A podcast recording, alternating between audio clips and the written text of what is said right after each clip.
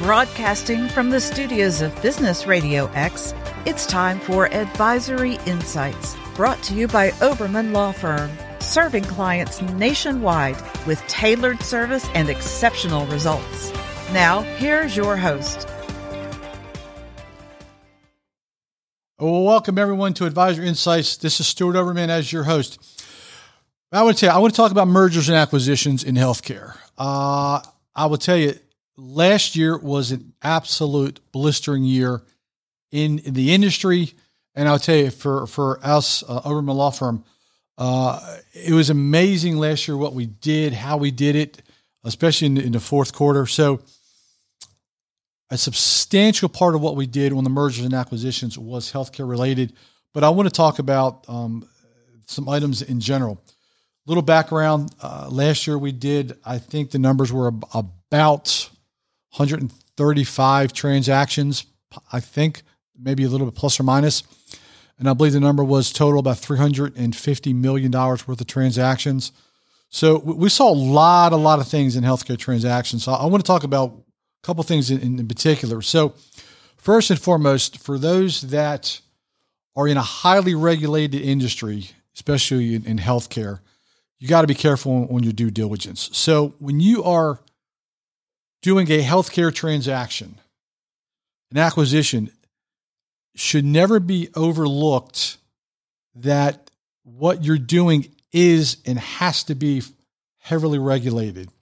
So one of the things that we look for is we want our buyers to sift through sellers' records to ensure that that seller is in compliance with state and federal law, especially on the reps and warranties. That's a whole nother topic we may cover for another day. But if you are in a healthcare-related transaction and you are the buyer, I cannot stress enough on your due diligence. Do not leave off compliance. So especially, I want to talk especially about this area.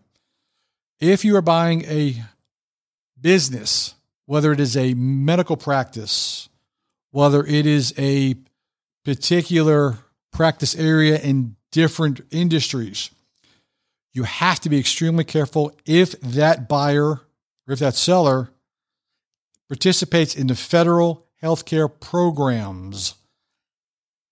Acronym FHCP, that has to be scrutinized in every single healthcare transaction. So let me tell you, in if it is a FHCP practice or business, and they get government reimbursement, there are extremely stringent provisions for participation in that particular payment structure, if you will, and how they submit claims. You have to audit how they submit claims because that is a material risk that you will inherit if it is not done correctly. Once you purchase that business, you run the risk of being a successor to liability. So what happens is if the seller has not met stringent, I can't stress this enough, stringent requirements, they are facing substantial civil fines and penalties. And also, you cannot overlook the potential of clawbacks, allegations of overpayment, and in some cases, False Claims Act, FCA liability.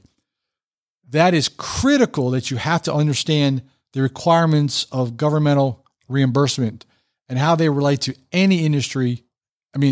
How they relate to any business in healthcare. Now, what I'll tell you, we're seeing this a huge clampdown. The DOJ strike force, regions throughout the country, fraud and abuse. The fraud and abuse under the FHCPs is rampant, absolutely rampant. If you look at the advisory notices, the takedowns under the DOJ communications, you're going to look at a couple of things. You've got to look at the anti-kickback statute, AKS. If you don't know what that is and you're buying a business that is subsidized by governmental reimbursement, you have to get assistance with that transaction. Stark Law, physician self-referral prohibition.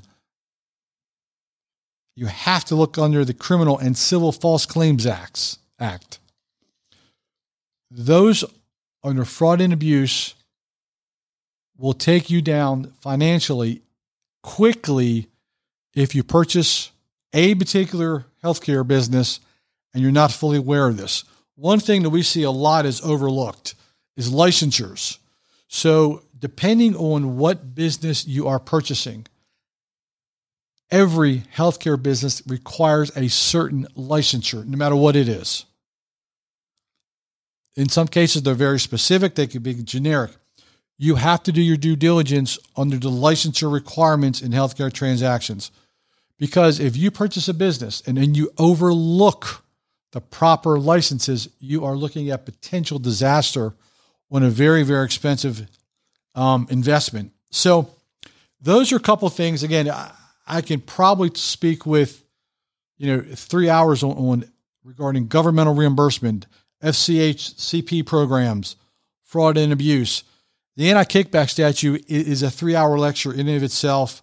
Stark is a whole different world. That's another, you could easily talk an hour or 2 hours on Stark, not even hit, half the topics.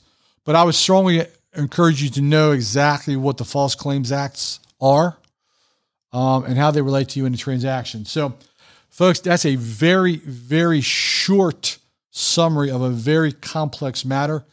If you have a healthcare transaction, it does not have to be a large hospital. It could be a dermatology practice, dental practice, healthcare practice. It doesn't matter. Anything that is regulated by the government in healthcare, especially if they take federal healthcare program subsidies, reimbursements, critical, folks. Folks, that's a very, very short topic for a long, long conversation. I want to welcome and thank you for joining Advisor Insights. Stuart Oberman here. Please feel free to give us a call at 770-886-2400. Again, 770-886-2400. Or feel free to reach out, email Stuart, S-T-U-A-R-T, at obermanlaw.com. Folks, thanks for joining us again. We appreciate you joining us and have a fantastic day. Thank you for joining us on Advisory Insights. This show is brought to you by Oberman Law Firm, a business-centric law firm representing local, regional, and national clients in a wide range of practice areas, including healthcare, mergers and acquisitions, corporate transactions, and regulatory compliance.